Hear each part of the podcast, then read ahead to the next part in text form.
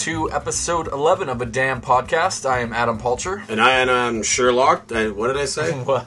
I am, am, am wada wada. That. Wada wada wada. I am Adam Sherlock. there and this week on a damn podcast, we are doing The Departed. Departed. It's The Departed. And uh, along with that, we're going to do our top five deep undercover movies. Yes, and our top five uh, good actors, actors doing crappy stuff and then redeeming themselves again after that. It- So kind of a comeback thing. yeah, yeah, I think so. Okay. Um, to do the little linking thing really quick, last week uh, we did The Elephant Man, starring uh, Anthony Hopkins, who was in Meet Joe Black with Brad Pitt. A horrible, horrible movie. I don't think so. I I kind of like fucking the only good part in that movie is where he gets hit by the car. That is I part. that. I watched that over and over. That is a good oh part. man, that's the best. I, Part a lot of people hate that movie. I don't. I, don't hate it can't that stand much. it. Anyway, okay, so it was in Meet Joe Black with Brad Pitt, who was in Oceans 11, 12, and 13 with Matt Damon. Matt Damon. Matt Damon. uh, who is in The Departed, uh, the movie that we are doing this week. So, uh, to give a brief uh, plot synopsis, we will go ahead and see. Uh, do you want to do it? Do you want? Yeah, sure, I can do it. Um, basically, it's just two uh, just graduated officers from uh, Massachusetts State Police Academy, kind of following uh, following on opposite sides of the law. Uh, Bill Cosing- I can't say that. Costigan. Costigan is assigned to work undercover with the Irish mob and uh, Frank Costello, which is Jack Nicholson's character, uh, to get evidence to arrest him. Uh, his true identity is only known by Mark Wahlberg's character Dignam, Dignam. and uh, Oliver Queenan, which is Martin Sheen's character. Yes. Uh, protege of Costello, Colin Sullivan, which is Matt Damon's character, is promoted through the uh, Stadies and is informed. Uh, is, Is an informer, yes. informer of Costel- uh, Frank Costello, and a police officer uh, gives his best efforts trying to disclose the identity of the rat Yeah, Right. of each other. of each other, Yeah. And so that's pretty much uh, the the the Now, obviously, this is uh, you know Scorsese, um, his kind of uh, I guess comeback. Not really. Comeback, not really comeback. As far as the gangster movie Well, goes, it, yeah, it's it's a return to the gangster formula. But the cool thing about it is is how different it is. Uh, that, that was my question. I was going to say, compared to Goodfellas, Casino, Gangs of New York, Mean Streets, what? How would you compare it to the, those? This is, I would say that this is a a version of of the crime um, movie updated for for a, a current generation. For it sure. has a really gritty, almost like. And maybe it's just because of the Dropkick Murphys music in it, but it has this punk feel to it. It's like gritty. The characters are younger. Yep. Um. There's a. It's definitely more modern gangster pick. Like they use text messaging to warn each other. you know, shit like that. It- well, and even I think even the the uh, the way that the uh, the characters of, of the organized crime uh, are portrayed is a much grittier fashion than maybe if you go back to Goodfellas or uh, Casino or some of these other ones. Like uh, the the character of Frank Costello is is, not a refined gangster in the way that you saw it in Sure. other Scorsese films. Like from the very first um, uh, voiceover that he has, you know, and he does the whole thing, and he's like, uh, you know, we.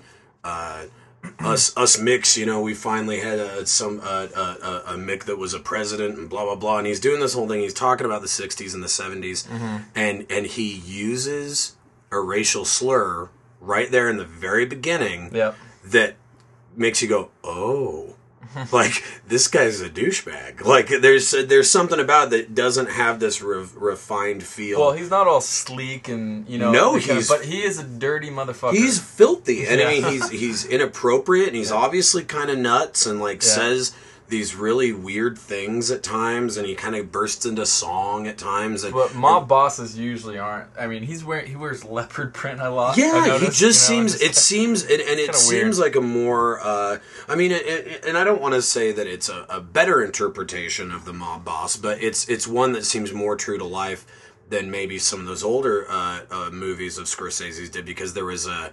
Uh, Well, those are Italian. This is Irish. but I think even more so than that, uh, those are those are I- iconic images of, of, of the gangster, and it's Mm-hmm. something that, that Scorsese pretty much single handedly created. Um, and he kind of picks that entire genre apart with this movie, and I. I don't know. I think that's a really fascinating I thing. think um, I think you know part of the reason why you pick the you know the top five of actors that kind of fall off and come back to do great roles kind of thing. Um, I think I know your reasoning was Leonardo DiCaprio, but I say it's Jack Nicholson for this movie. Jack Nicholson too. Um, I, I think Mark Wahlberg also, and and Matt Damon too. I think don't that all these guys uh, dipped into like. eh, I don't think know. DiCaprio really ever, ever fell off the map. No, that was that is his that his and actually that is kind of more why I was doing that list, but it's yeah, when I started thinking about it, I was like, not a lot of actors do that. They usually do a slew of bad movies and come back. Yeah. but we're getting into the list thing, but, Sure, uh, but I mean, I think it's appropriate because it's a you know part of the reason we did is because this movie, and we're talking about the actors in the movie. I mean, he after T- Titanic, like you said, he did you know that one blockbuster that is like, eh, whatever, you know. Yeah, I'm the king but of the then world. he, you know, he came back and did uh, not the king of the world. Um, he did you know Aviator, Gangs of New York. He did Catch Me Yeah, If You Can, The Beach, which I really like, the Danny Boyle movie. But, Uh, uh, this is I have to say that I think this movie in particular, like I, I, I saw this and uh, within the same week I saw Blood Diamond, and uh, that was I another one he was did. just like I I just fell in love with him all over again. He's like this movie in particular, he's so good, and I think. Mm-hmm. In a lot of roles that he's done, I'm like, eh, he still looks like a little kid. The, uh, he- In this movie, he's just a he got a- raging a, badass. A nomination for Blood Diamond, but the uh, you know there's a lot of controversy on why didn't he get it for The Departed, but I think the reasoning for it is because there's so many characters and they're all kind of share the same amount of screen time, yeah, they really you know, do. and it, it'd be hard to decipher who's supporting actor or whatever. Well, know. and there are just like these scenes where it, it does have this this ensemble piece kind of a feel to it, and and you know Alec Baldwin is so good. He's great. Oh man, he just Alec Baldwin has really found a way of like eh, where his humor is his characters great. are always funny. Or what's it where he's talking to Matt Damon? He's like, "So you gonna marry her?" Yeah, He's he's like, "Yeah," and he's like, "That's a good thing to marry." And he goes, "Lets a guy know that at least somebody can. Tr- you you might be an asshole, but at least somebody can trust you." not Tells the homo. ladies they know they know you're not a homo. You got some money in the in the bank. Your cock works. Or your cock works. So anyway, okay, so let's get back to this a little bit. Um, you know, I guess maybe one of the good things to do is kind of go through and talk about uh, uh, these characters and their motivations. Uh, Leonardo DiCaprio's character is a guy who came from sort of a split background anyway. Uh, his his parents were divorced. He would spend half the year uh, in in uh, uh, Boston on on the on the South Side, and then the other half of the year he would spend in sort of upstate, I, I guess. Uh, The North, I yeah, guess, and, yeah. and, and and more of a re- sort of refined background, and so he goes in to to uh, become one of the state police.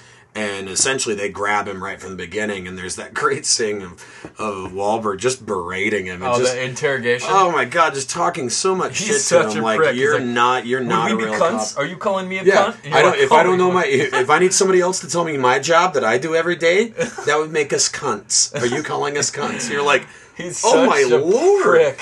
But you know, it's really great because they kind of put him in the spot where they say, "Do you want to look like a cop or do you want to be a cop?" Because if you want to look like a cop, that's great. Go do that. Yep. You won't be a cop in five years. But Yep. if you really want to be a cop, we're going to put you undercover. Undercover. And you know, well, and something I didn't notice too when um, Matt Damon's kind of first meeting with everyone, and Alec Baldwin's running the meeting. They're going through Mm-hmm. the mobsters, and they show his uncle, the bad side of the, you know, his Yeah. uncle Jackie, I think it is, Mhm. Who They show his picture, and I didn't pick up on that until I watched it this time. That they show his picture, and then they go back, and he's obvious, you know, because of his family connection to the mobsters. Yeah. He's perfect mole for.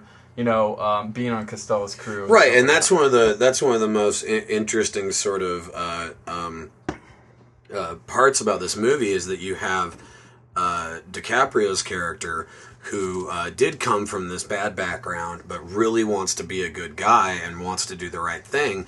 And then on the flip side of that you have Matt Damon's character who uh, you know very much is clean cut and very smart and came from this good background background and all these things. And he's Costello's mole in the state police. And everybody just seems to trust Matt Damon's character at, at first glance Yeah. because he's so charming and so funny and nice and personable and all these things, and everybody just fucking hates DiCaprio's character, and he spends most of the movie just getting his ass handed to him in one way or another. I, you know, I, I mean, he's a fucking badass. Oh, he's a huge badass, but I mean, just through the whole thing, like his face is never clean. He's always Yeah. got a black eye or a Well, busted lip, I or mean- just you know, like the thing is, Damon. I mean, he's he's a really nice guy, even though he puts off the persona of being that. He's oh a no, he's prick. a he's a total ass. you hate him, yeah. especially by the end of the movie. You're like, "Fuck this guy! I hope he gets what's coming But the him." interesting part is, and it's and it's another testament to Scorsese, is that he didn't just play it off in this way of like, all right, he already has this really complex, really interesting uh, plot, which was based on the original uh, movie Infernal Affairs, um, a a, uh, a Ja- Japanese I'm not sure. Yeah, it's I Asian. think uh, a, a, a film that was only a couple of years old, and, and, and so the, the the all the plot devices are really interesting anyway. But he doesn't rest upon those laurels, and so even when you have like when he when Matt Damon's character takes out uh, the um, I can't remember anybody's names in this. Uh, the psychiatrist that he's he's he's trying to sort of Yeah. woo and start dating. Yeah. Um, I think her name Marilyn or something like yeah, that. uh, Madeline. Madeline, yeah. Uh, he takes her out, and there's this really, really cute scene of them out eating uh, at this restaurant, and the dialogue just pops and it's back and forth, and it's Yeah. all really funny and really sweet, and you can see why she fell for him, and you can also see, I mean, it, it also lends uh, uh, a, a, an even bigger piece to the plot development where you go, you know the character Matt Damon's character this guy's good he knows how to manipulate he knows how to seem like this totally even keeled really normal sure. guy you know who's really funny and sweet and I would say uh, if I had a only gripe about the movie would probably be her character. Um, reason being, and it's not necessarily her relationships with the two guys, but more her uh, her job and her aspect of the job.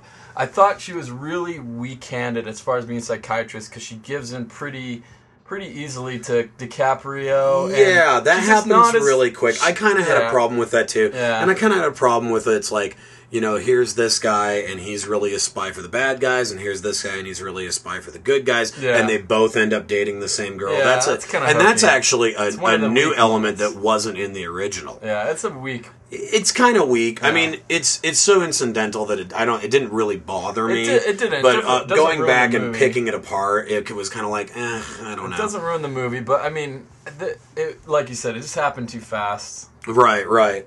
Um, you know, uh, Let, us see. Let's let's kind of go go forward with some of the, some of the plot, and I want to I want to come back in a minute and go to some favorite uh, individual scenes, but. Uh, uh, so essentially, uh, DiCaprio's character is able to infiltrate uh, Frank Costello's mob and, and become an integral part of that. And it, you just see these elemental back and forth between, you know, like th- this guy's almost going to get caught, and then on the other end of it, this guy's almost going to get caught. And you know, they they use so many great elements of. Uh, uh,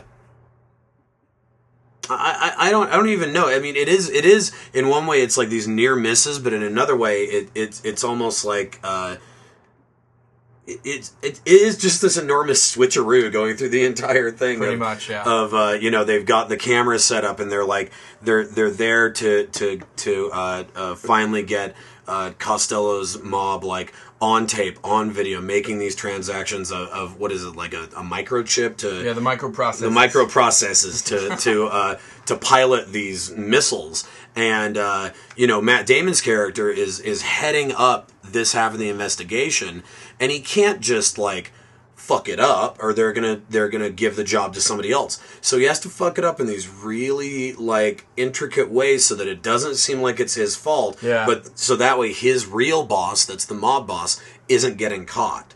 You know, It definitely plays both sides. yeah, and then at the same time, DiCaprio's doing the same thing on the other side of it, where he's informing the police, "We're going to be here. This is going to be happening." Then he also has to try and make the quick getaway and get everybody out of there.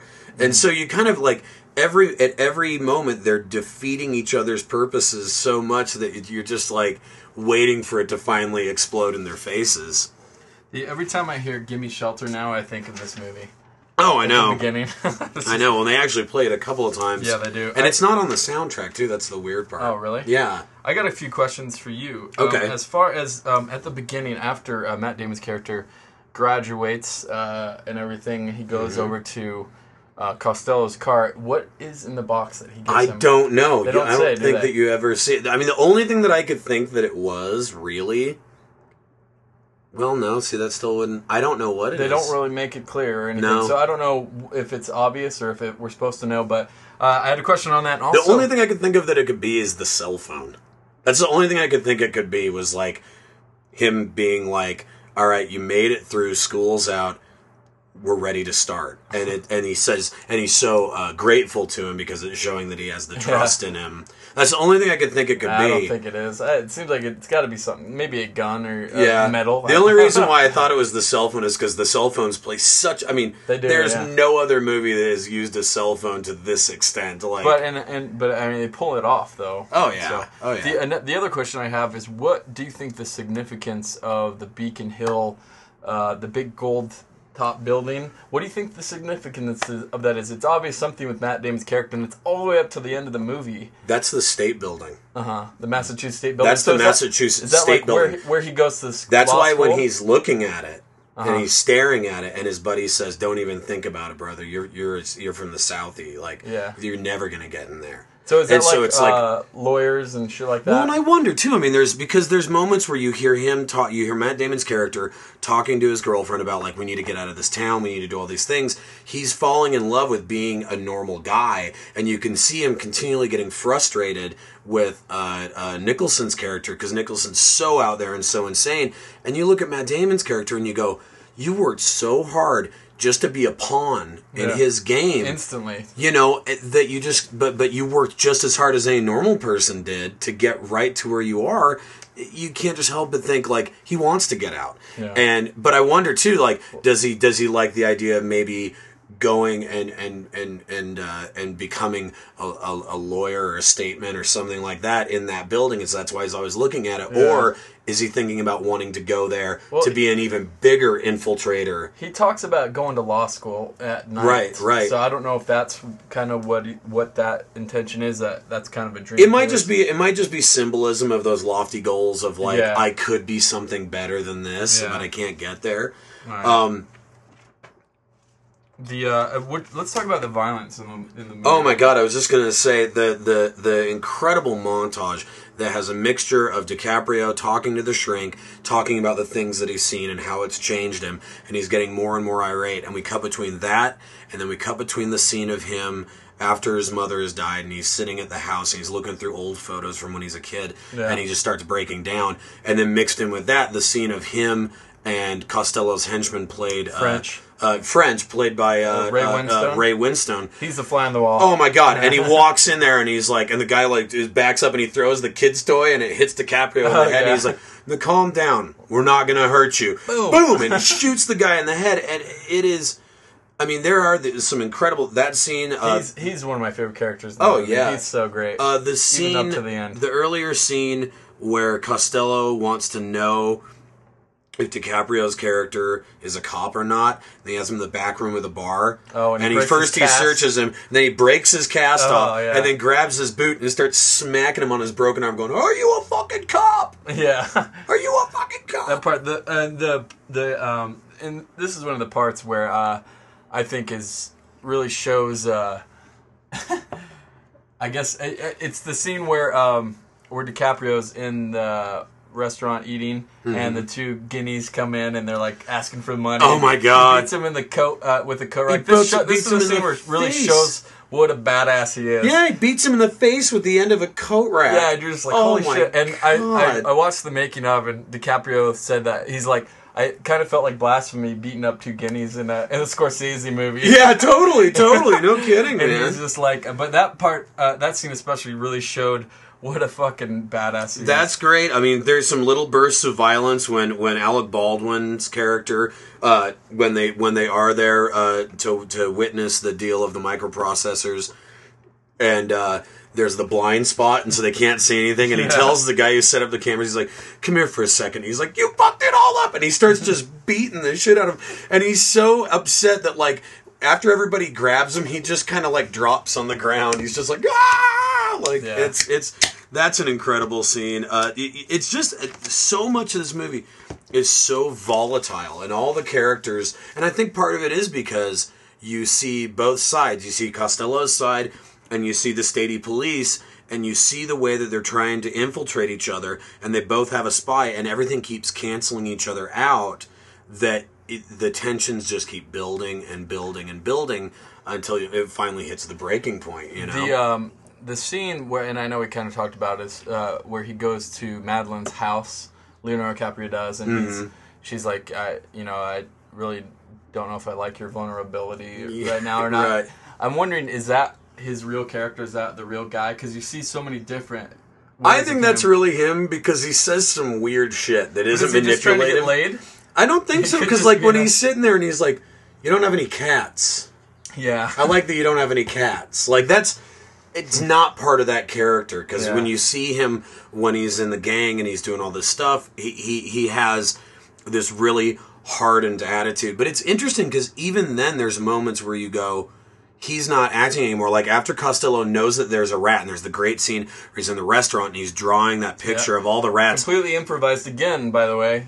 Nicholson. Just drew that. Yeah. He well, no, not just the drawing, but the whole scene. The water and the he lights it And on fire, and he's doing the rat thing, and Yeah. oh my god, it's amazing. It's all. I mean, you can tell it's reminiscent of the one, the the scene that you were talking about in One Flew Over the Cuckoo's Nest. Yeah, which was also which is also improvised, But you can yeah. tell that they just let Nicholson do his thing, and Well, he see, really that- adds a lot. Oh yeah, well, and I think in that scene, I think that's one of those scenes where uh, you see DiCaprio's character is is so worried because he's obviously, you know, Nicholson says, "Oh, well, I know I got a rat somewhere in the crew." Back in the day when this would happen, I'd just kill everybody. Yeah. And then you just see, uh, uh, you know, DiCaprio kind of sitting there and thinking, and you're thinking, what's he going to say to get out of this right now? Because he's the new guy. Yeah. you know, and he's just like, I don't know what to tell you. And he's like, if you, if you, you know, I, you asked me once, am I a cop? You asked me once, am I the rat? You know, you, you, a, you asked me again, and I'll shoot you. and in the I'll, face. I'll shoot you in the face. And you just go, holy God, because he's there. He's at the end of his rope. Like,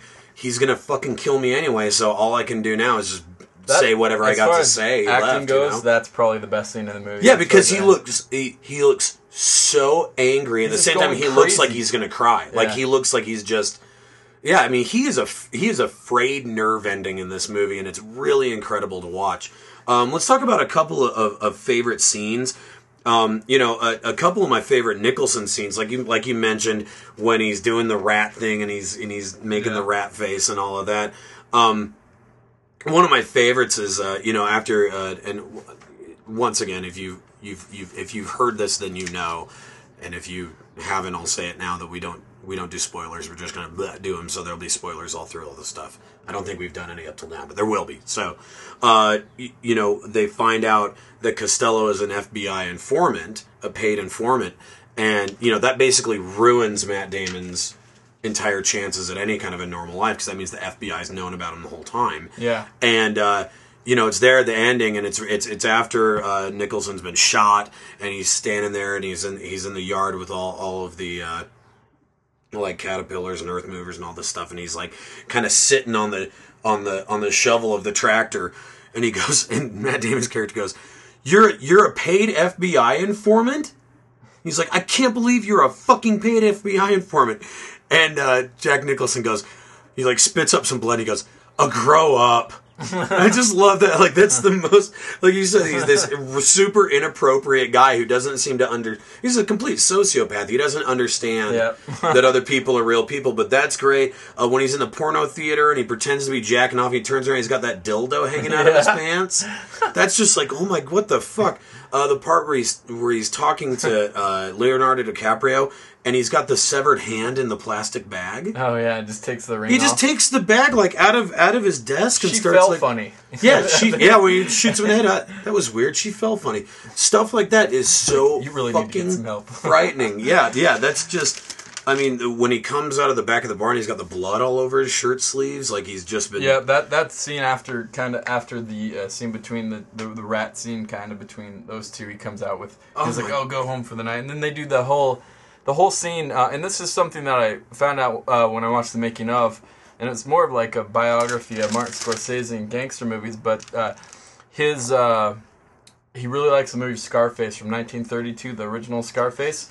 And in the, yeah, I had heard about this. and in the orig- in the Scarface, um, every time somebody was killed, there's an X in the background. right. Um, and he did. There's He did the X's same everywhere. thing, yeah. here, if you look like window panes, uh, bridges, shit like that. uh, shadows from the windows falling on the on his face when he's asleep. So you know like, yeah. somebody's gonna die. I thought that was really cool. But the whole scene, the the th- uh, 344 Wash Street or th- I. yeah, know, where it's the like one number Martin off. or- character dies. Yeah, yeah. The 314 Wash. Yeah. So that's how you know. Uh, you know, and that's a great part because.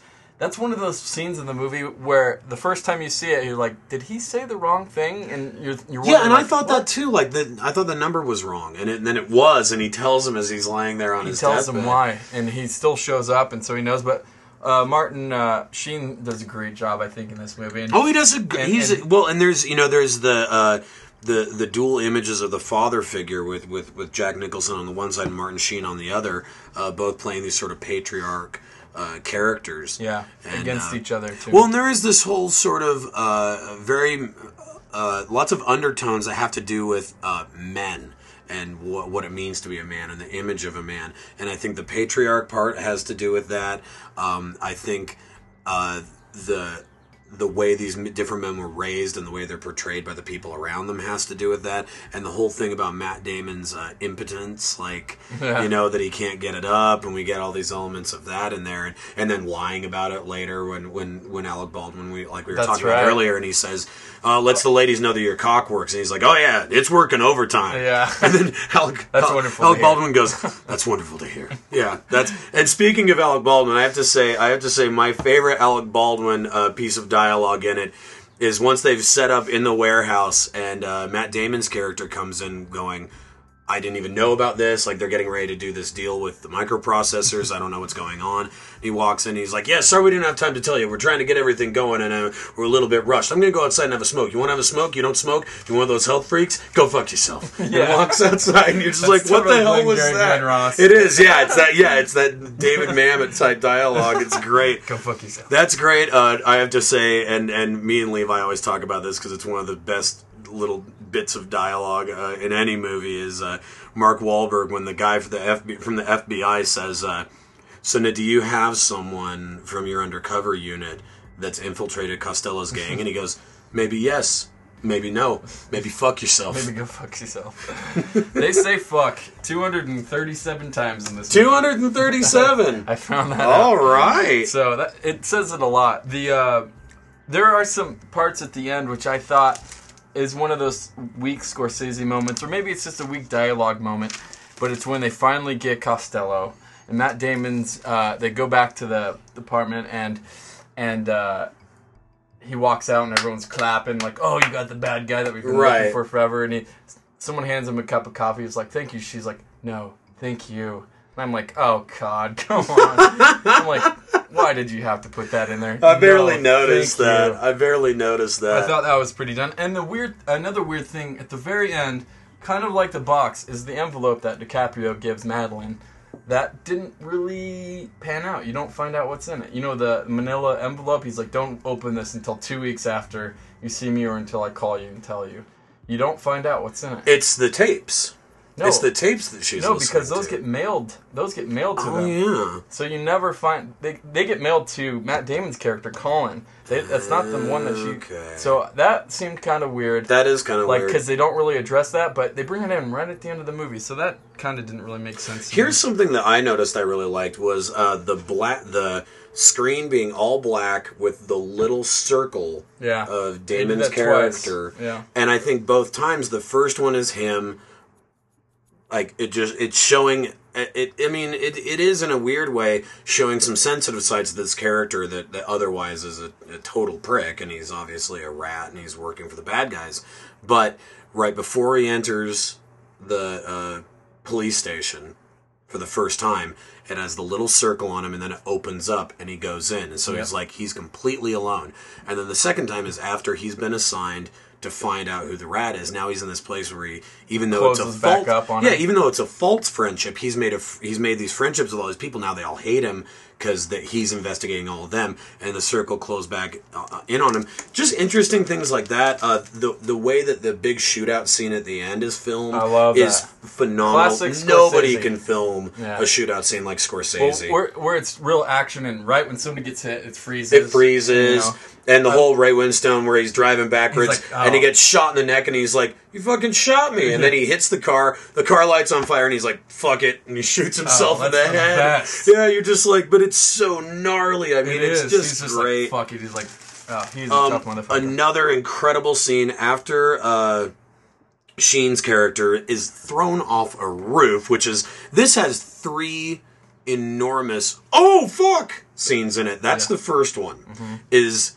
you just you don't throw Martin Sheen off a Yeah. fucking roof, man. Especially in a movie like this. He's got the gray hair and he's got the little sort of pouch belly and he's Yeah. just this sort of fatherly figure. Those motherfuckers throw him off. And even the one Irish uh, bad guy later says, "That was fucked up what we did to that cop." Yeah. Like is he even he even thinks like that was fucked up. But so that's the first one. Yeah, and he he he lands. We don't see him hit, but we see him fall, and the blood just squirts all over DiCaprio, Yeah. and you're like, "Oh my god!" So then after that. Now his cell phone's sitting there. Nobody else knows that he's the undercover cop. uh-huh. And then Matt Damon looks at the phone, it's stained with blood, Yeah. picks it up, and calls DiCaprio's character. And I mean, I'm sorry, but you talk about incredibly tense scenes in a movie, and nothing's happening. It's two guys, both of them sitting on phones. Yeah. but he calls him and he picks up the phone, and then he realizes, like, what do I say? And then he realizes, like, I saw him die, and this is his phone. Yeah. And so they both just sit there, and it's about 20 seconds, and it feels like a fucking eternity, man. Yeah, and then they both great. hang up the phone, and they're just like, and then he calls him back, and it starts all those wheels rolling again. But that's the first one of those uh, oh fuck scenes. Uh, I think the second oh fuck scene that you do not see coming at all is the Elevator. yeah.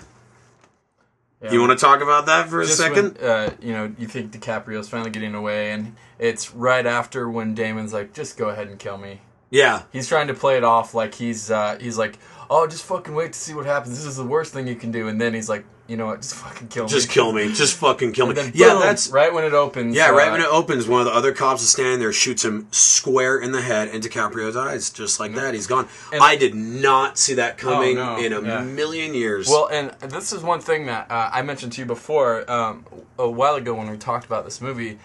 Everyone kills somebody else in this movie except for DiCaprio. He's the only one, and that's he talks right. I remember you mentioned and he talks about ago. how he's not a murderer throughout the movie too, Yeah. which I kind of noticed more this time when because uh, he, he didn't kill anybody. Yeah. but, uh, everyone else kills somebody. Mark Wahlberg kills somebody. Mm-hmm. I don't. I guess Mark. I mean, some all the main characters. uh, Somebody kills every. yeah, somebody yeah, else. all the integral Except players. for in it. him. Yeah, yeah. So wow. I that was interesting, but So that's the second oh fuck scene, and then after that, uh, so so then the cop that that's now saved Matt Damon is like, blah blah blah, like oh we got to keep tight wraps on this, like he did this, he did that, we just got to stay together on this one, and then DeCap, and then uh, uh, Damon turns around and shoots that guy in the face. yeah, So then we fast forward.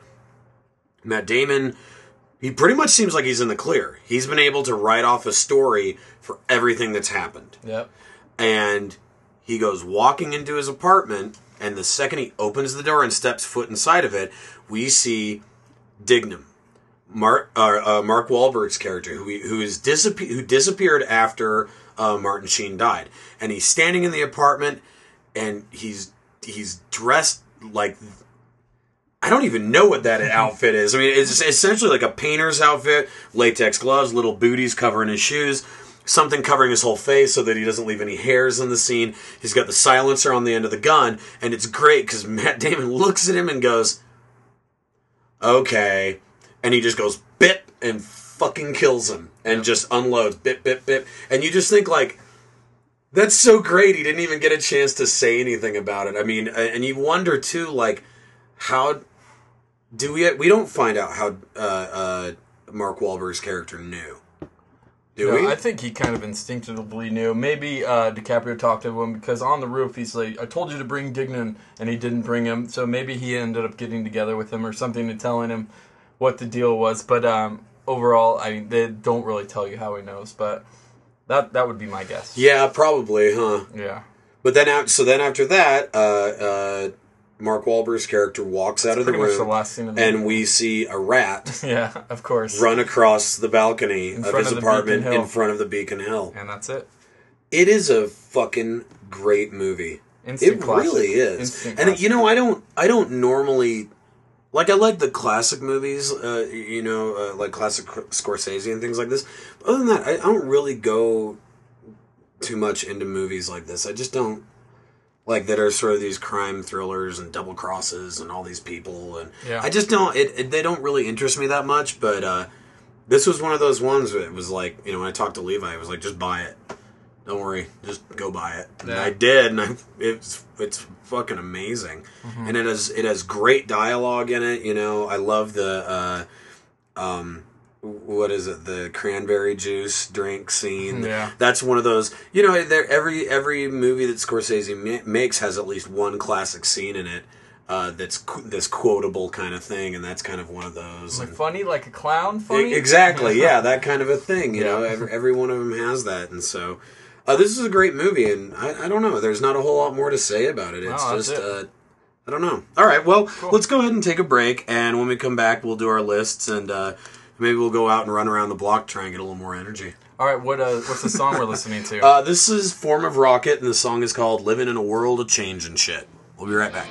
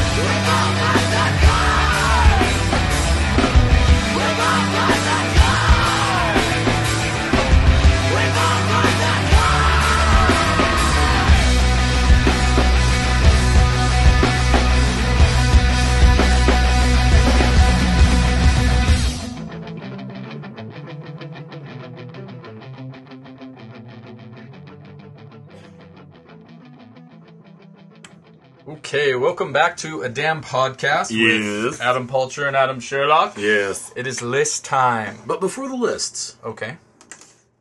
you went and saw the new Indiana Jones. Yes, I did. Tell me about it. Um, I was not that stoked about it. It wasn't that great. Yeah? Yeah, like uh, way too much CGI, Right. and uh, I understand it's a new technology. You know, they want to embrace it, especially George Lucas. He loves embracing. He loves the CGI. Oh yeah. Oh so and the thing is, they pulled the first three movies off wonderfully without, Without CG. it. Yeah, matte CGI. painting and But miniatures. I mean, there's and- parts that are so stupid and lame, and like at first it's pretty cool. You know, you kind of get the feel, and of course they do the old jokes because he's 20 years older and right. stupid shit like that. But Sure. uh, I just, I mean, it wasn't terrible. I had, it was okay, but I didn't chuckle once. And it just, I, it didn't live up to the other three. I don't think. But Now, here, here's the question I want to pose to you okay, because I've been I've been thinking about this lately.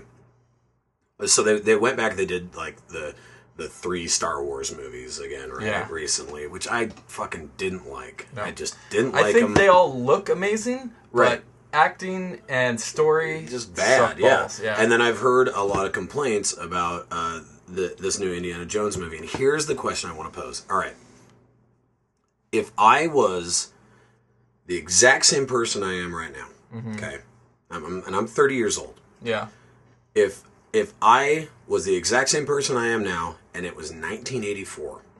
Okay, and I was into so you take like the music that I listen to and the books that I read and the TV that I like to watch and the movies I like to watch, and just go okay like 1984 versions of all of that. Mm-hmm. And Raiders of the Lost Ark came out, and I went and saw it.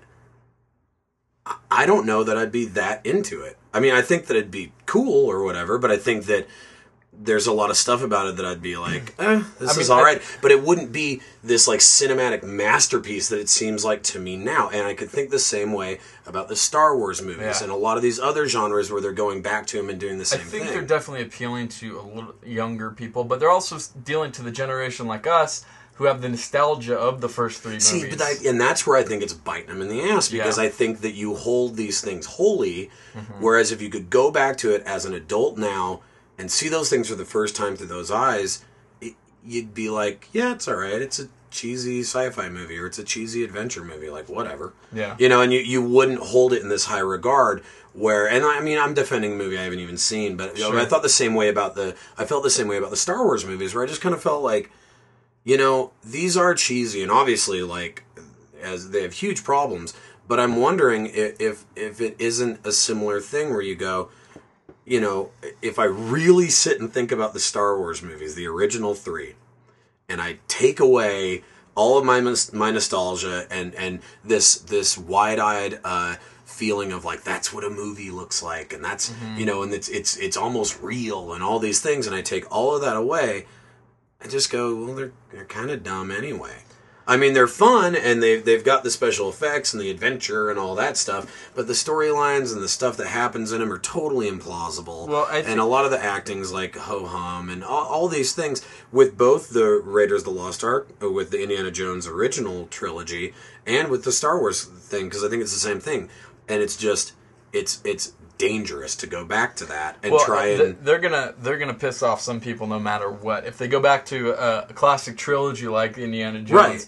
and it's hard for people like us to not compare them to the other three and judge them on the nostalgia of what we have. you know? Well, okay. Case in point, like the Transformers movie. Uh-huh. I, I saw it on the airplane, and it was just like, this is the dumbest fucking thing I've ever seen. This is just retarded. Like, it's not funny or interesting or clever. Or See, I don't- It's I don't mind the it's Transformers just dumb. movies. I just thought it was just stupid. I, I there's aspects of it I think are stupid, but um, overall, I I like the movies. jokes and like the robots like using and like you know Rap. human Yeah. slang and like just Yeah. stupid, right? But I go, I, I think about that and I, I think to myself, okay, if if I was twelve, that movie would probably be awesome. Yeah. And then as a thirty year old, I'd own it and watch it every once in a while for a laugh. Like this movie's so badass, Yeah. like the way that you would with something like Goonies, right?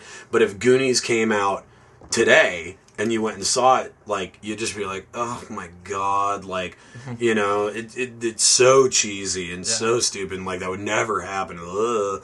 And I just think that that that linking. So you do it now, and we're older, and we can be like, "Ah, that's stupid and cheesy." But you link it back to something that we love from our childhood, Yeah. and we're like, "They're ruining it," and they might not be. But we have no frame of reference to say whether or not it really is. We're just older and more cynical. Yeah, and it's kind of like, yeah, you know, I hate Jar Jar Binks, but if I go back and watch the original Star Wars and you watch C3PO doing his little boogie shuffle around in the sand and saying like, "Oh, I'm getting all of my gears all rusted," and like that's equally as stupid. Yeah. and it's equally as stupid of a character to have in there. But you've never seen it before, though. Exactly, because it was from our childhood, it's held in this certain regard. And so I don't know. I was just that's that's all I'm saying about that is I'm like I said, I'm defending a movie I haven't Yeah. seen. I mean, you're gonna see it eventually. I And, totally will, and- anyone who is going to, is I going want to you be know. able to try and remove that a little bit so that I can be like they're not fucking with this like holy beautiful masterpiece. Mm-hmm. They're they're making another movie of these cheesy adventure movies from my childhood. Yeah. I don't know, you know. I mean, Hollywood's not very creative these days, or have they ever been? I don't know. it's just like it's just like all the hardcore and punk bands from my childhood, like doing reunion shows. Yeah. and it's like I don't want to go see those guys, and they've got like a beer belly, and they're doing they're it for money. You know, that's why they're doing the reunion shows, not because And that's why they're doing the, the, The remakes of the movies Yeah, too. Same fucking thing. I totally agree. So up. anyway, all right, that was all. I just wanted to get in on that for a minute, but okay, let's move on. What top five do you want to do? Let's first? go ahead and start with the undercover movie. Cool. Uh, so these are basically movies that that that have uh, either uh, you know there's they, there's sometimes like based on the one character that you know and his trials and tribulations of being an undercover agent. Um, or it can be multiple characters, and maybe that's kind of what the movie's about. So, Okay. uh, let's go ahead and start with that. Why don't you start with your number five? Uh, my number five is it actually probably should be higher than number five, but it's Eastern Promises, the um, David Cron- Cronenberg movie that came out a couple years ago. I haven't With Viggo seen that. Yeah, yeah. Where he has the tattoos on his hands. Yeah. right? I haven't seen that. Fucking amazing. Really? And it's got one of the most intense, uh, intense naked scenes you've ever seen. Not sexually by any means, violently. So Violently yeah, naked. that, that's all I'll say. uh, Since you haven't seen it, but uh, Wow, incredible that movie. kind of sparks my interest Yeah, in a really. I, it's, I can't believe you haven't seen it. It's Uh, great, yeah. and I hated. Let me say that again. I hated History of Violence. I did not like that movie. At okay, all. I never saw that. Ad, it's either. the same guy, and it got tons of praise. And I went in going uh, expecting a lot, and I just couldn't stand it. There's Yeah, lots of problems with it, but it's- it's the same guy. But he did The Fly. Well, Um, yeah, and it's it's it's it's both of them, right? I mean, because it, that's Viggo Mortensen and, in Yeah, he's in that, History too. of Violence Yeah. too, and, I did not it's like- also Cronenberg. It's Cronenberg too, but Because I love is- Cronenberg. Cronenberg did Naked Lunch. He did Yeah. Videodrome.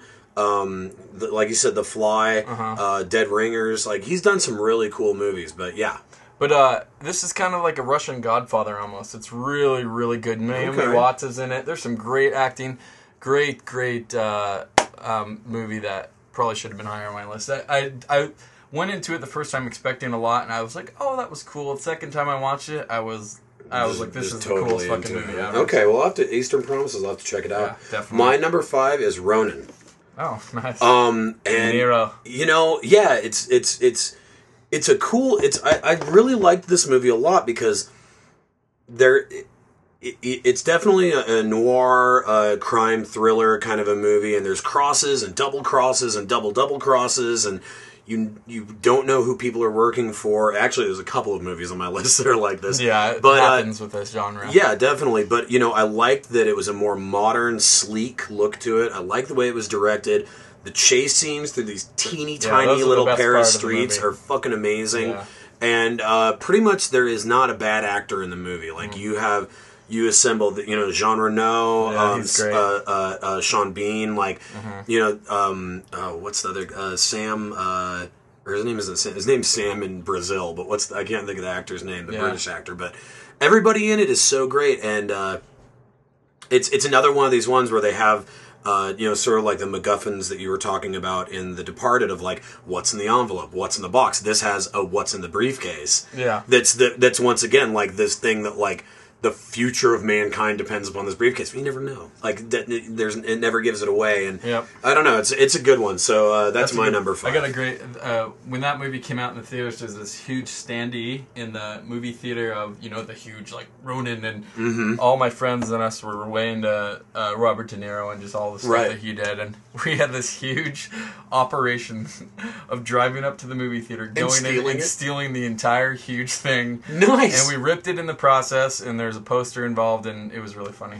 That's uh, me and my friends back in high school stole a gigantic, gigantic cardboard palm tree from a tanning salon. The same way. I, Why? We, we just oh, we, it was one of those things. It was kind of on on on on the way back to my uh, mom's house. We'd always drive by it, and it's a glass front, like in a plaza kind of place. We'd always see it, and every time we drive by, my friend Bob would be like, "I just want to steal that, dude." So finally, one day, we were in uh, my friend Ray's pickup truck, and we were just like, let's do it. And we pulled in, and we, it was a whole summer of stealing things. we almost, we almost got caught. We were in the process of trying to steal a Sinclair dinosaur. we had broken off Life three of the. We had broken off three. It was one of the big uh, uh, uh, uh, fiberglass ones. we had broken three station? of the legs off. it. Yeah, you know, remember the big green dinosaur they'd have out in front of? The Yeah, gas station. yeah, we broke three of the legs off before the cops showed up and we had to take off. anyway, um, yeah, oh yeah, yeah. That's that's rebellious. I got so much pussy because of that dinosaur story. totally. Yeah. I tell it to this I day. tell it. I tell it to this day, man. Um, my number four is a movie, and I, I, I, listened to this. It's a good thing it's a movie. That's Well, I've listened to the past podcasts, and I seem to play this card a lot. And I'm sorry, but I live in Utah. But it's a movie I saw at Sundance, right. and uh, You do play this card. I do, and I don't mean to. And it's, It's just you're just punching me in the dick because I've only gone once. yeah. Well, you know, I went a lot. I went like five or six years straight, and there's one year I saw like 30 movies. So Mm-hmm. it was, you know, I I see a lot of stuff there, and it's nice being in the same state that, that happens. Yeah, I can oh, yeah. drive down the Oh, street to see it. So, but it's uh, Down the street. It's the movie Narc uh, with Ray uh, Ray Liotta and uh, Jason Patric. Oh, I'm glad you did it. Actually, that was going to be on my list and it didn't end up on it. I Oh, love didn't? that movie. So good. Like it was It really is loud. so gritty. it was Oh. so loud in the theater in that first scene where he's Oh my running God. And, and he shoots the pregnant chick. And Oh my god! like, and the, "Oh, and the guy and the, yeah, the, he's, he's chasing the, the heroin dealer, and the guy has a needle, a syringe full of heroin, and sticks the dude in the neck with it and Ah, kills him like yeah. in the chase scene. It's so gritty. Oh. Ray Liotta is so good. And he is he like Ray Liotta has always been frightening, but in this movie. He's like thirty pounds heavier, and he's Yeah. got that goatee, dick and he's target. fucking terrifying. Yeah, he's great. Yeah. and Busta Rhymes is awesome. Yeah, he's fucking great in it. Busta Rhymes is in it. Um, it's just a really gritty, really great uh, cop movie. And uh, I and I think uh, uh, I don't know, it's uh, really uh. Jason pa- J- is that Jason Patric? Uh, Yeah. he really uh, he's great. well, and, and I think you know we're kind of doing this theme of the undercover movie, and I think that he plays such a great role as somebody who has lived this life of being an undercover agent for so long that it has just boiled his brains. Like he doesn't know, he has no clue anymore. I mean, you see him when he's at home with his wife, and Yeah. like their relation's Their totally fucked up. and- yeah. yeah. and he just, you know, he wants to be this nice, loving person, and then he sees this horrible shit every day. It's a great movie. I, I It's love that movie. It's the same guy who did Smoking Aces, which a lot of people don't like, but I've never seen that. it's really entertaining Is that- movie. I thought Is that the one where uh, isn't Smoking Aces the one where or no maybe that's it's got ridiculous action. It's got like Ben Affleck and Jason Bateman's great in it. He's in it for a minute. Okay, I'm thinking of the wrong one. I was thinking of of, Jeremy Piven. of Alpha Dog. Oh no, that that's different. Those Okay. are I, I, I get those mixed up too, but Right. it's different. But you know, it's it's ridiculous. I'm just trying to think of the one where Timberlake's a badass. Yeah, that's Alpha. Yeah, Dog. that's Alpha Dog. Yeah, the um, the but uh, Smoking Aces, is, it's pretty entertaining for what it is. You got to suspend your disbelief and just go. Oh, I'm okay with those movies. You know, when I was I was I was thinking really about Mark Wahlberg earlier and uh, uh, a couple days ago, and I, was, I remembered how much I liked the movie The Big Hit. Oh, that's great. and it's just so ridiculous. It is, it's it's so great. fucking stupid. Yeah. But yeah, once you're able to just go, I'm going to take my brain out, I'm going to put it on a shelf, and I'm going to watch this movie. You laugh your ass off. Oh, it's it's great. awesome. Yeah, Yeah, that's a good okay. one. Uh, my number four is Syriana. Oh, okay. And this is another one. It's sort of like what I was saying about Ronin. Um, this is one of these movies where it's so confusing. You have no idea uh, uh, the different characters' motivations or who's working for who and who is saying that they're working for person A, and by the end of the movie, you find out they're working for person B.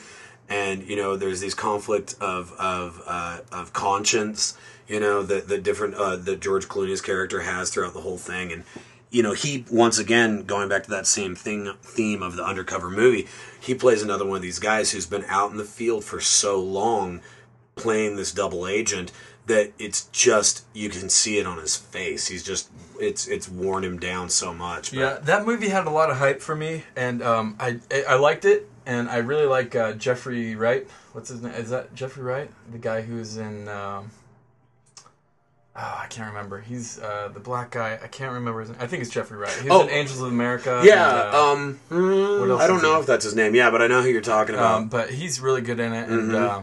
I like that movie a lot. But it wasn't really. I was expecting a little more action, like pack kind of thing. It was more of a serious drama, which is Mm-hmm. Oh, still good. great. And Matt Matt Damon has a couple of great scenes. Uh, he has a couple of great scenes Damon. dealing Matt Damon. That's gonna be ruined for me forever. Yeah. But where he's dealing with the uh, Saudi prince that that they're that Yeah. uh, um, George Clooney's uh, character is trying to help assassinate, and uh, oh, it's just a great so movie. burly in it, too. He is man, beard. and he and he put on a bunch of weight for it, and it, it's just a really cool movie. And I, I, it's definitely one of those ones where it, it does not lay shit out for you. It is purposely, You got to figure it out. it is purposely written in a way, and I think they do a good job though, because I think that if they laid things more out, uh, if they laid things out for you more so in this movie, it would seem as if it was. Uh, placating the idea of like oh america's this evil place and everybody else is just nice and innocent. But the way that they layer it and throw these storylines around you realize that it's all about confusion and it's all about you know uh, these american corporations going in and saying oh we're going to go in and we're going to do this. But they don't know everybody that they're dealing with. They don't understand what what the people are like in these in these countries. And so it starts to just turn into this quagmire of bullshit. And I don't know. It's a great movie, and it has that traffic kind of feel to it, where Yeah, it feels that's like a kinda more what I was like, expecting. Yeah, and uh, I, I do. I need to watch it again. yeah, I think it's It- a good one. I like I like that movie a lot. Um, I'm sorry. Uh, go ahead. You're uh, number. My number three, Three. is um, a great movie that I think gets overlooked quite a bit. It's called State of Grace. Have you ever heard of it? I've heard of it, but I don't. It's got Sean Penn, Gary Oldman is awesome in it. He's amazing in it. Um, Ed Harris is in it. Uh, John C. Reilly is in it. Um, Wow. The uh, who else is in it? I I can't remember. Somebody else. Robin Wright. His I think that's kind of where he met his wife. Robin Wright. Oh, okay. So it's a little bit older. A She's in, yeah, it's the 1990, I think, and everyone looks pretty young, but it's a great undercover movie. It's about Even Sean- Gary Oldman looks young. yeah, and he's got long like rocker hair. He's got long Oh, wow, rocker okay. hair, and like he's uh, he's great in it. And uh, it's uh, basically about Sean Penn going back to the you know the city he grew up in and falling in love with his first love, and his brother and his family are there and stuff like that. But uh, you know he's undercover, and, and but he's also with these guys at the same time, and it's really so he's with the family that he grew up with, and they just think he's come back into town, but Yeah. he's undercover. exactly. Oh, that sounds really it's a really good movie and great State, acting. State of Grace. State of Grace. Go Okay. check it out. Very good. Okay, I'll have to check that one out. Definitely. My number three, Confessions of a Dangerous Mind. Oh, nice! I Yeah. didn't think about that one. Yeah, and that is undercover. That's to- I mean, I yeah. mean, it's undercover, but Oh, like, who so- fucking knows? For anybody who hasn't seen uh, Confessions of a Dangerous Mind, it, uh, the screenplay was written. I, I believe that he Charlie wrote the- Kaufman. uh, yeah, Charlie Kaufman. Uh, uh, the screenplay uh, written by Charlie Kaufman and directed by George Clooney. his debut. Yes, and what a fucking debut, man! It's great. Oh, yeah. But it tells the uh, quote unquote true story of how Chuck Barris, the host of of uh, the, Gong- Gong, Show yeah. and the creator of a bunch of different uh, TV shows, including The Dating Game, um, and I think The Newlywed Game too, and a couple Mm-hmm. Yeah. others, uh, and The So Gong great. Show. Double Life. Uh, led a double life where he was a CIA assassin, a CIA hitman, as well during the same period of time as he was hosting the Gong Show. Um, Sam Rockwell plays uh, uh, Chuck Barris. In, in, Perfectly, yeah. incredible, incredible. I mean, this is a great movie. Even Drew Barrymore's great in it. It's just a Yeah. fucking great movie. It is really and the scenes, you know, it goes between these almost psychedelic scenes of the 60s and him doing these game shows and just how fucked up on drugs and, and, and drinking he was at the time. And then it, and it, it goes between that and then these really, really gnarly uh, assassination scenes of him killing people, and it's so great. it's a great movie. Uh, like I've always loved Sam Rockwell, um, but that movie made me love. yeah, so I remember much. seeing him the first time in Galaxy Quest and being like, I like this guy. You know, he- between that and Green Mile, like seeing him in both of Uh, those, and, they made Choke into a movie, and he's Victor. and he's okay. so Yeah, yeah, I, I've, I've heard about the movie, but I didn't know that he Yeah. was in it. Oh, okay. I stood in line for it, but I didn't get in, and it was. Uh, I, it, I just saw the trailer today for it. It looks pretty good. I hope it lives up to the book because that's my favorite Palahniuk book. So cool. um, we'll see what happens with that. But um, my number two, I'm guessing it's probably one that you have, but it's Donnie Brasco. That's actually my number two, also. Okay. So yeah, you gotta put that one in there. Yeah, like, no, it's it was it almost made it to my number one. I mean, it's it's Yeah. it's Johnny Depp. It's basically Johnny Depp showing that he doesn't just have to play a gay Englishman. Yeah, He can do, you know what I mean? Because he did. He really steps out. Like he- for the first just- time, uh, as far as in his career, he really kind of. And I believe one out. of the only uh, uh, movies I've ever actually heard the phrase Fugazi in. Yep, Fugazi. It's a fugazi. It's, a, it's not a real diamond. It's a fucking fugazi. It's a band. Yeah, it's a band. but uh, uh, it's a great movie. Great Um, Pacino movie too. Oh yeah, great. Well, and Pacino almost plays this. Uh, you know, he kind of reminds me of the uh, Rizzo the Rat character Uh-huh. uh, from uh, uh, Midnight Cowboy that Yeah, uh, totally. Dustin Hoffman did, where he is a dirtbag and he does some bad shit, but like he's he's you know he's older now. He never really made it to the big time, and you feel bad for him, you know. Yeah. And he gives so much of his trust and heart to. Uh, uh, uh, Donnie Brasco, who is uh, a, uh, undercover. Uh, um, I guess I don't know. I don't. Yeah. Uh, I, I guess think just FBI. F, yeah, I guess Yeah. it was FBI. Anne Heche looks hot in this movie. yeah, what the fuck's with that? She's in. She's his wife in the movie. She's Who directed it? Who directed it? Um, Do you know? Mike Newell. Uh, the only thing that I can think that he did, just offhand, I didn't look it up, but uh, I think he did uh, Harry Potter and the Goblet of Fire. okay, well, he did some other stuff, I'm sure, before that. I uh, don't. they I don't actually get much. they actually get good guys for the Harry Potter movies. So that is- far that's directors go, yeah. Um, you know, But but Donnie Brasco, you know, it, it, it, it it's interesting that this movie that is a crime movie and it's in the gangster genre, but the most important part of the movie, the most important plot point of the entire movie is not whether or not guys are going to get killed or not whether or not like they get the suitcase full of money or all these other things, but that he doesn't he doesn't want to double cross this guy that he's now become friends with. Yeah, That's the most important part. very And- personal. yeah, and I, that's such a that's such a great uh, uh, device for this kind of undercover style of, of, of movie that you normally don't see. You don't see that level of it where he's connecting to them because he's living this life so Th- much. It's also the only movie that you see Michael Madsen go down a water slide. so there's that. yeah, you know what? I think you're probably right. I think that is a piece of trivia that's not we're not going to see anywhere else. uh, why don't you go ahead and do your number one since we're uh, Uh, oh, that was your number two as Yeah. well. Uh, this may be your number one as well. Very obvious pick, but it's Reservoir Dogs. You have to have that as your number one. I actually didn't because I knew it was going to be on yours. yes, I mean you have to. Uh, Tim Roth is young. Oh man.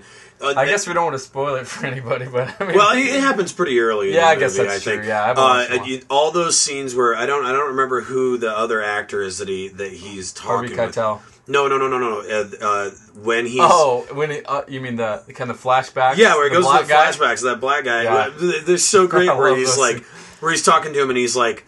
Naturalistic as hell. Yeah, naturalistic as hell. And, and, and Tim Tim Roth's great. Uh, how can I describe him? You remember that old comic book, Fantastic Four? Motherfucker looks like the thing. Yeah. like he looks like a big orange rock. He looks like Yeah. the thing. That's great. that It's, whole scene, uh, the scene where he's trying to uh, tell tell those guys what happened, like a like a funny anecdote or whatever. yeah, yeah. I did that scene in high school in drama class. For, You uh, did? for a monologue. You really- oh, that's great. And of course, they didn't let me swear, so I had to replace the swear words. But Fetch. I love that scene, and um, where it's kind of flashing between him telling it on that big uh, uh, spray painted wall, Yeah, and then yeah, uh, oh, it's great. and then it's showing the actual scenes, which didn't it. actually happen. Yeah. but, you know, it's great. I No, that's great. And I don't know who the guy is that plays the cop in the false flashback or whatever of the story he's Yeah. telling, but the guy's mustache is Oh, incredible. oh my god. Great cop mustache. I mean, that's a classic all time. No, that's a great one. So. Oh, are you a doctor? You're gonna be okay. All right, my number one, uh, and I think this is a a very different version of the undercover rogue agent movie, but it's a classic, and I'm and my number one is going to be both versions of it, the original and the uh, uh, 2000 and I'm on the edge of my seat, 2002 man. 2003 uh, remake, I believe, uh, Manchurian Candidate. Oh, okay.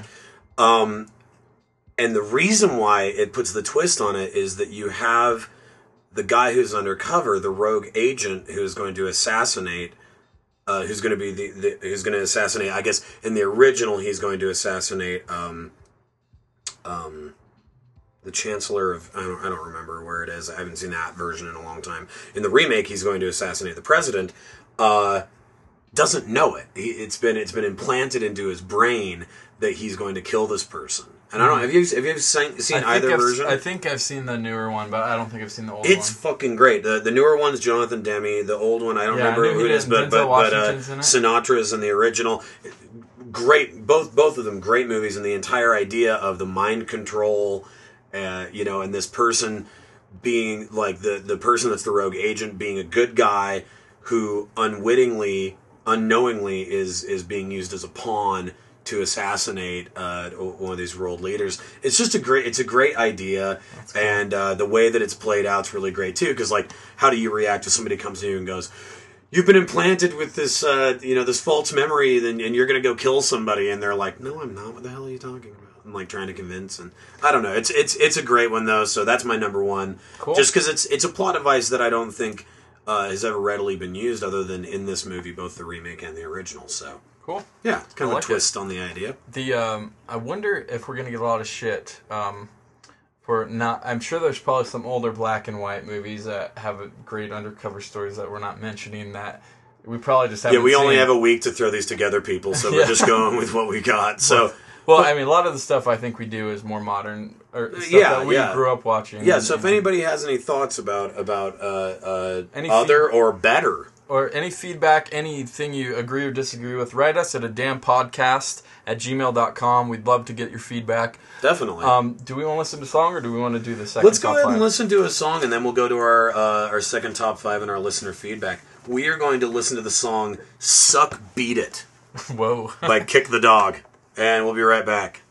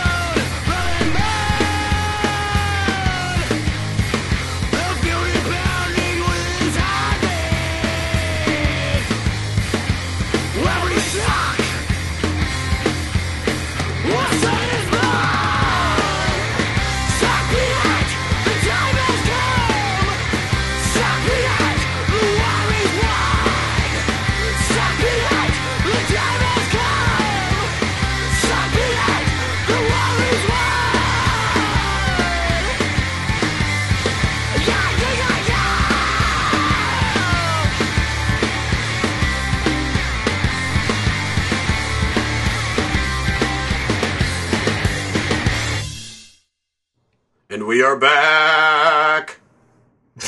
I had to beat you to the punch. I know you were trying to say it. No, I was waiting for you, but You were? yeah. You put your hands in the air like you were going to say it Good loud, job. so I said it loud. no, I But I'm way back here, so it's okay.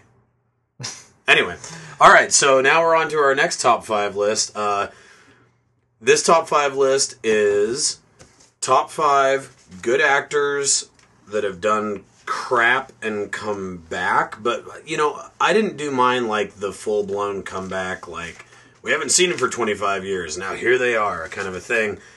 Mine are are more. Uh, the guys who've been around and then they dip into doing these bullshit and you're like what Well, the movies- and you lose faith or whatever and then they come back mine are kind of. This was kind of a hard one for me.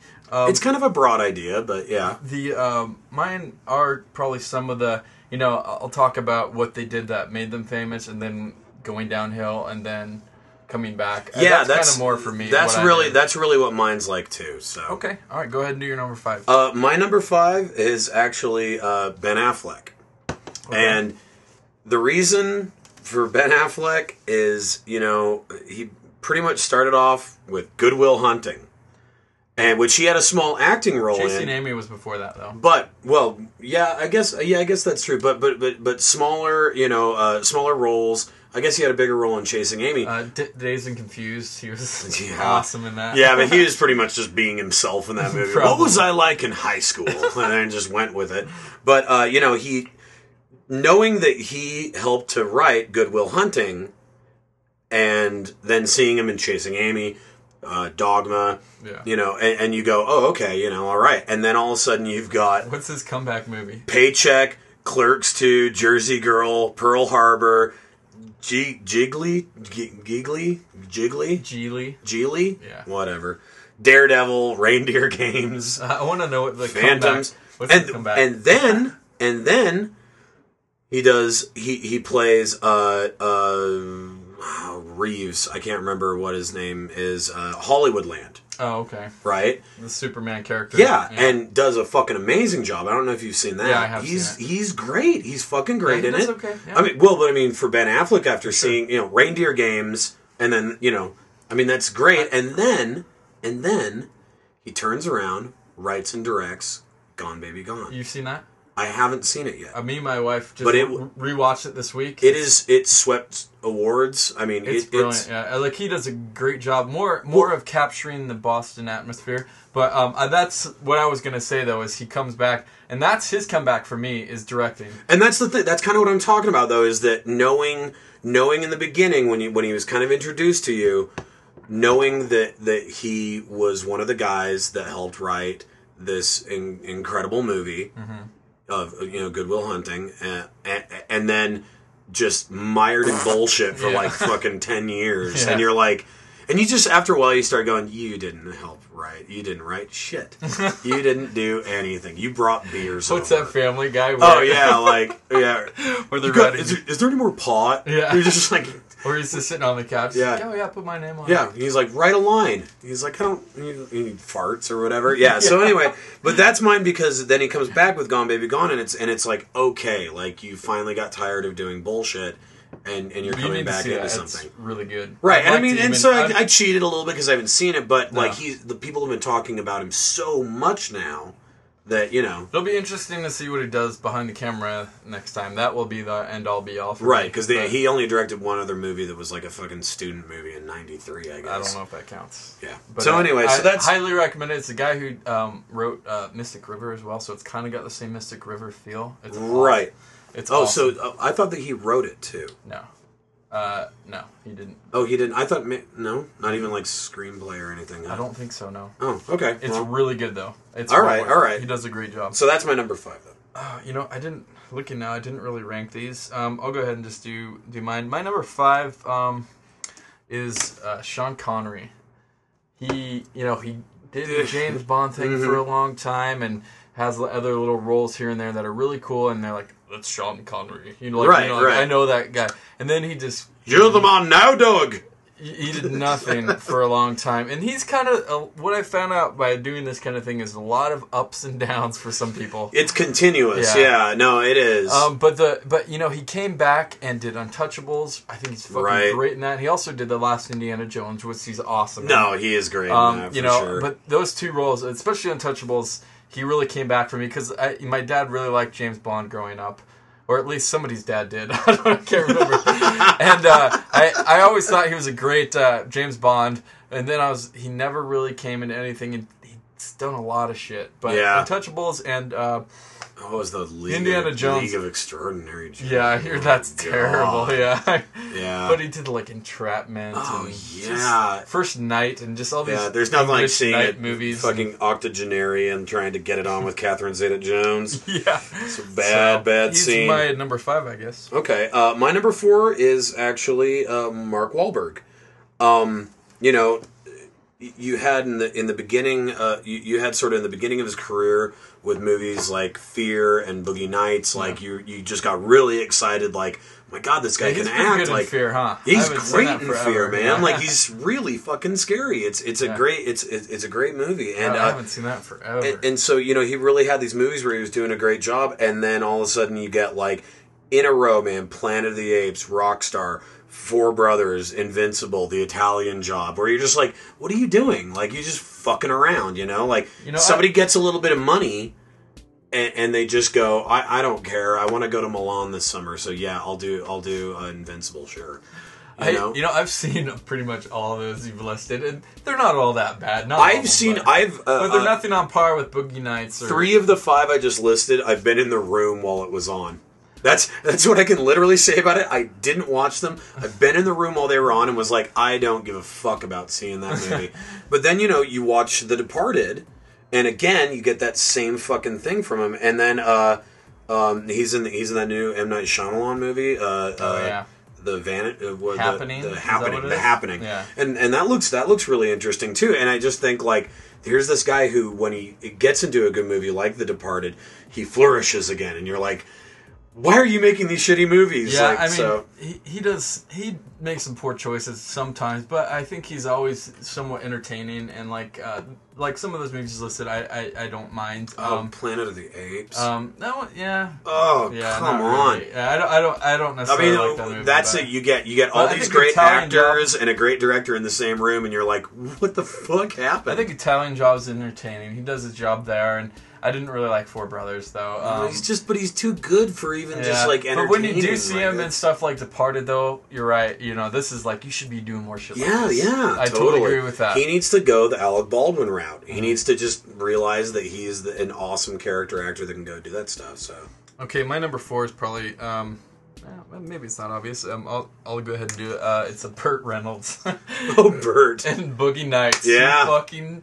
takes the cake. I He- love. yeah. he, his character is great in that. But he, you know, he did Cannonball Run and Smokey and the Band and all that shit. You know, growing up watching. right? And uh, then he just did like fucking random TV Well, and, shit. and and and if you go back earlier into his career and you look at a movie uh, Deliverance? like Deliverance, Yeah. that's the one I was going to say.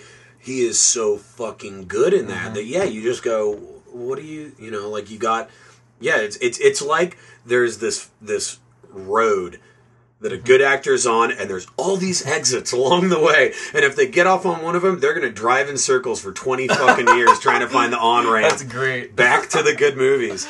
But he, I think he especially shines in Boogie Nights. Oh, he does. He does. so. Well, and it's so great. Like it's a period piece movie, and it was his period. That was his heyday. Was was the era in which that movie is supposed to take place, and so to see him back in his element in these Totally. outfits and with But the he sideburns, plays it so and- well, and uh, I actually read somewhere that he actually kind of regretted that part a little bit because of just the I think the um, what the movie's about, just porn and stuff like that. Yeah. But uh, but I think He's he's such a great character. it, he's a though, big, bright, shining star. That's right. uh, that's great. Uh, my number three actually is kind of different than this comeback kind of a thing, uh, and and and it's actually the only one on here. Uh, my only uh, uh, character, my only actor on the list that could really be compared, um, at least for me personally. I don't know how other people felt about this. Uh, to that sort of idea of, of the DiCaprio thing, where it's like it's the one bad movie that when it they don't do anything for a minute, and then they do this movie, and you go, uh oh, like what's going on? And then they come back and start doing great shit again. And it's Johnny Depp, and the movie is The Astronaut's Wife. Oh, is he, Or ast- yeah, yeah, The Astronaut's Wife. That's the name of it. is he in that? It's him, and it's it's uh, Billy Bob uh, Thornton, uh, right? no no Charlize Theron. oh, that's astronaut farmer. and it's where he pretty much like his character's an astronaut and he goes into space and visits some like I don't know, is a planet or a moon or something, and he comes back and he's different, and it's because the he's had an alien in, invade his body, or it's, it's fucking terrible, and it's just an hour and a half of you sitting there like. Yeah, he's acting weird again. Shirley's like, I don't know. that I hope he's okay. There's Like, something else that he did that was kind of had a Fight Club ending. The kind of secret window. Secret window. That was See, like- actually has a couple because then also Nick of Time is kind of a pile Yeah. of shit, and like the Ninth Gate's like, ugh. I've never seen either. of yeah, those. they're just For you know reason. he has a couple, but I mean, in an otherwise like a sterling career. But I think Astronaut's Wife in particular is one where he didn't do anything for a couple of years, and then he did that, and I just remember going, "Ooh, dude." Where are you headed? Because you're really good. What's going on? And then he came back, and obviously he's he's he's a great actor. and He Um, picks good roles, but you know, My number three is John Travolta in Pulp Fiction. You got to put that in there somewhere. Right, but man, talk about taking a fucking piss Oh, on yeah, your fucking- career coming back. Fucking battle, battleship, battleship Earth or That- battle. Yeah. Is that isn't that it? Battle, Battlefield. Earth. battlefield Earth. Yeah. I actually saw a picture of that the other day where he has the dreadlocks and the big beard, and oh my lord, But I mean, obviously, his role in Pulp Fiction is uh, great comeback, and Tarantino's known for bringing people back like that. But he Right. didn't really. He probably got a lot of work after that, but not good work. Like, yeah, I can't think. of I just think of like phenomenon. He's Yeah. like, he, like I guess he did like Get Shorty and stuff like that. And that was but okay, but it's kind of the same yeah, I didn't character. really like it that much. yeah, and then he's okay. doing like a love song for Bobby Long. Like, oh Yeah, god, he's he's definitely. yeah. I- Even I would- Scarlett Johansson's tits couldn't save that movie. oh, Lord, it's a bad one. Um, but you got to put that in there. So definitely. What's your number three? uh, well, or two, I My guess. number two is actually, uh, and this is another one of those bumpy road, up and down, up and down. And he's been on my list before for almost the exact same reason, and it's Nicolas Cage. yeah. Um, and I, it, the reason why it's on my list at number two is after you lent me uh, uh, the Weatherman. Yeah. and it just I have I have this relationship with Nicolas Cage where when I see a movie that he does a really good job in, it kind of just ruins it for me that much more because I'm like you you can do this. So what are you doing? Yeah. If you can do this and you understand that you can do it, and it's almost like he goes out and he does like The Rock and he does Face Off and he does all these movies and makes a shitload of money so he can turn around and do the Weatherman and Matchstick Man and and and and, and fucking uh, bringing out the dead and and and you know leaving Las Yeah, Vegas. that's a Scorsese pick, huh? Yeah, it's like he does all these huge movies to make the money so he can go and do these little movies but keep living his lavish lifestyle. But it's like it just does my fucking head in. when he chooses the right role, he does great. yeah, But there are so many bad roles. fucking uh, a Ghost Rider. Oh, that looks terrible. Oh my god! I, I never, never even saw it. I didn't. I couldn't The see it. preview, I was just like, oh god. There is nothing. I have said it before, I think I've even said it on this podcast. There's nothing like you're sitting in a room by yourself at the computer, and you watch a trailer for a movie, and you get embarrassed. I get embarrassed. He made all this money off it, but I still get embarrassed Well, for him. I'm like, oh god, What's like the latest one? National Treasure 2. Of course they do Oh a fucking sequel. But I watched the preview and I literally laughed out loud in the theater where he's like, I'm gonna kidnap the president. I'm like, shut up. dude. That's okay. Take this. Take take your umbrage for the new Indiana Jones movie and go. Okay, I could watch this, or I could go watch the Disney low rent Indiana Jones Yeah. that isn't interesting or even remotely feasible, and and there's no danger in it. I'll go watch that instead. You know one that he was really good in was Lord of War. Have you ever seen that with Jared Leto? No, I wanted to see that. I is forgot about that Very one. good one. Yeah? He's he's great in that, and that's Okay. another one of you're like, see, this is what I want to see you doing. Yeah. So, that's Ah. unfortunate. Um, my number two is Alan Arkin and Little Miss Sunshine. Um, Ooh, he, okay. You know, other than Glenn Gary, Glen Ross, you don't. He's, he's got little bit roles here and there. Oh, and back in the day, like yeah. Yeah. he did like Cat, Catch Twenty Two. He's Yeah. so fucking Yeah, great he in does that. some great shit. Uh, and, And he had and little bit parts like Edward Scissorhands. He's great as the dad. Yep. Oh, that. yeah. Like Yeah, you know, and he, he definitely has. But a lead actor role and something where he really stands out. I, I guess he's not lead actor in Miss Sunshine, but he's he's just another one of those characters that he's great at doing. What's the one uh, in in uh, So I Married an Axe Murder? I always wanted to be the cop. where I hung off the thing. That's the right, he's and he's like, and he's like, he's the police chief. And he's like, yeah, I know the thing. No, that'd be that'd be really exciting. No, he comes out and he's like. And he's like, You need to if be- you don't get this right, I'm going to send you spaghetti bending butt back to Sicily. And then he comes out of later and he's like, was that okay? Yeah. What about the That's slurs? right. I felt a little uncomfortable about the racial slurs. Oh, that's great. He does some great stuff, but I really I thought he he, really shines. Stood, I thought he really stood out when Oh, it was oh, sunshine. He really does. Oh, that's a great one. Now I definitely have a soft spot for for him. I, I, I, No, I he's great, him. but I mean, I was trying to think of uh, p- people, and he he's this one that stood Mhm, out. So definitely. Uh, my number one, Mickey Rourke. Uh, Hmm. that's a good one. you know, you, you think that's about actually a great one. you Sin think City, about his career in the beginning, and he, I mean, he had Diner, Rumblefish, uh, Oh, Diner, uh, Diner. Barfly, Angel Heart, even Nine and a Half Weeks, like like just really interesting character studies. And then he had Harley Davidson and the Marlboro Man and Wild Orchid. That's a Dude, great one. Harley Davidson and the Marlboro Man. him starring opposite Don Johnson as bikers. Okay. And then he disappeared, and he fucking didn't do shit forever. forever. Um, except for another, Another- nine and a half weeks. Yeah, but then he comes back, and he comes back. Oh, and by the way, just so you know, speaking as somebody single-handedly sabotaging their own career, would you like to hear a little list of roles he turned down that he was offered?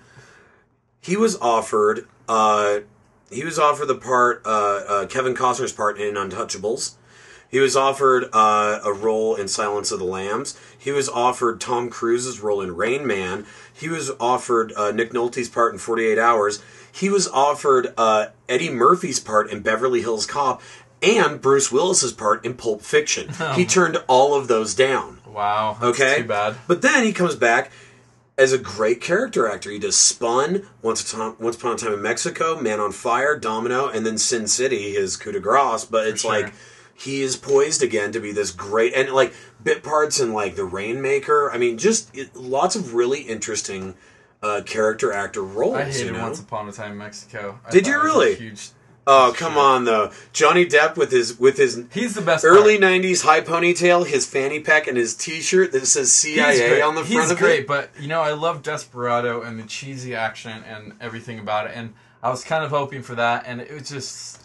Yeah. Well, it was just it. It It was, was basically a bunch of segments thrown together that I thought were really cool, but it, His- it didn't have a plot. Mickey Rourke was fine in it, and Johnny Depp was the best part by far. But just Did you know that those Uh, little chihuahuas are actually uh, they actually belong to Mickey Rourke? Like he, he's carrying a, the the tiny dog in Once Upon a Time in Mexico. He's also carrying one in Man on Fire. Those are his dogs. Really? And he's like, he basically showed up to the scene. I, I, I- read an interview with Robert Rodriguez, and he was like, he just ba- he came in and was said, I think my character has a little dog, and he was like, all right, I don't know where we're gonna get one. He's like, well, I got one of mine in my trailer, and he just went and got it and brought it out, and so in the scene he's carrying it around, but that's why. Hmm. So, anyway, so that's mine. I, I think it's a great comeback. So, no, that's a good one. Um, my number one is Josh Brolin. Uh, okay, you now know, see, I don't know. I, I, I honestly, in my brain, I go, I go, I go, Goonies, and then American Gangster, and I don't even. Yep. To me, there's So nothing in the middle. that then? Did you see that finally? Yes, You did? I did. Did you like it? You know, I really liked it, and it's my same problem. I saw it too soon. I, I either have to see a movie in the first week, or I have to wait like two years. Yeah. Because if I see it in between that period, I that the hype still kind is still swimming in my head. But it's fucking good. He I did like Goonies and Thrashin'. Um. Thrashin'. you know, the great Oh. skate movie, and then he just.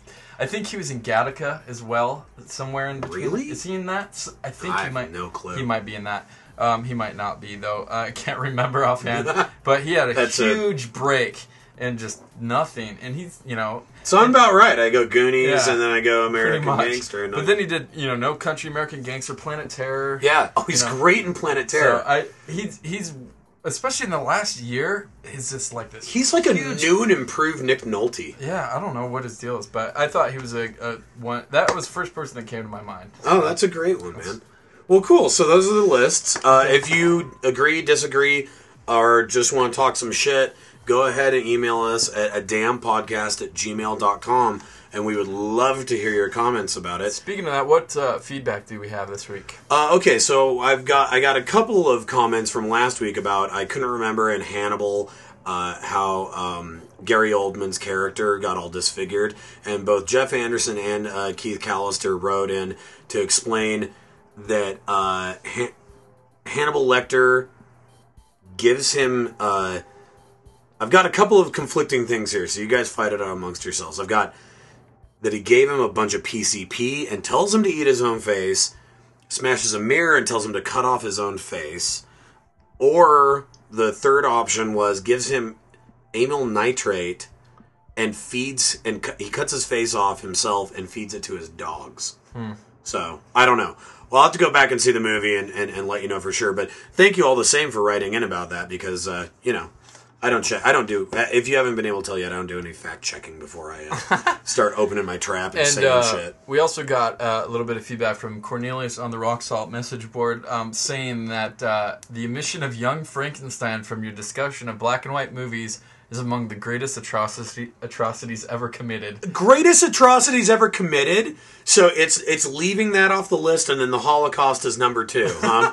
okay, well, fair enough. No, I I totally agree with. You. I do We- too, We man. should have had that on. There. I know. that's just one that I just totally forgot. That's about. why you. That's why people should be writing in because you know, like I said, we got a week. We got a week to watch a movie and then compile these lists of, of whatever we can fucking remember. And a lot of times, stuff like Young Frankenstein gets left off the list. Yeah. and I, I feel embarrassed after the fact because that's one of my favorite movies. I love it. Yeah. Mel Brooks. Oh, that's a classic, classic movie. So thank you for writing in. Definitely. Anyone else, please feel free to write in. We love the feedback. And once again, that is a damn podcast at gmail.com. Um, let's get into what we're doing next week. All right, so next week, our good friend and number one fan, uh, Taylor Williams, will be in town, and he'll be joining us to talk about the John Carpenter, uh, I believe, 1980 classic, The Thing. And so uh, we'll go ahead and do The Thing, and then our two uh, top five lists will be uh, top five directors who have fallen from grace. Uh, thinking about that, you know, you go with a movie with movies like the the Thing and Halloween. John Carpenter was once Escape the king. York. Yeah, Escape from New York. Once another good one. And where the fuck is he now? What's he doing?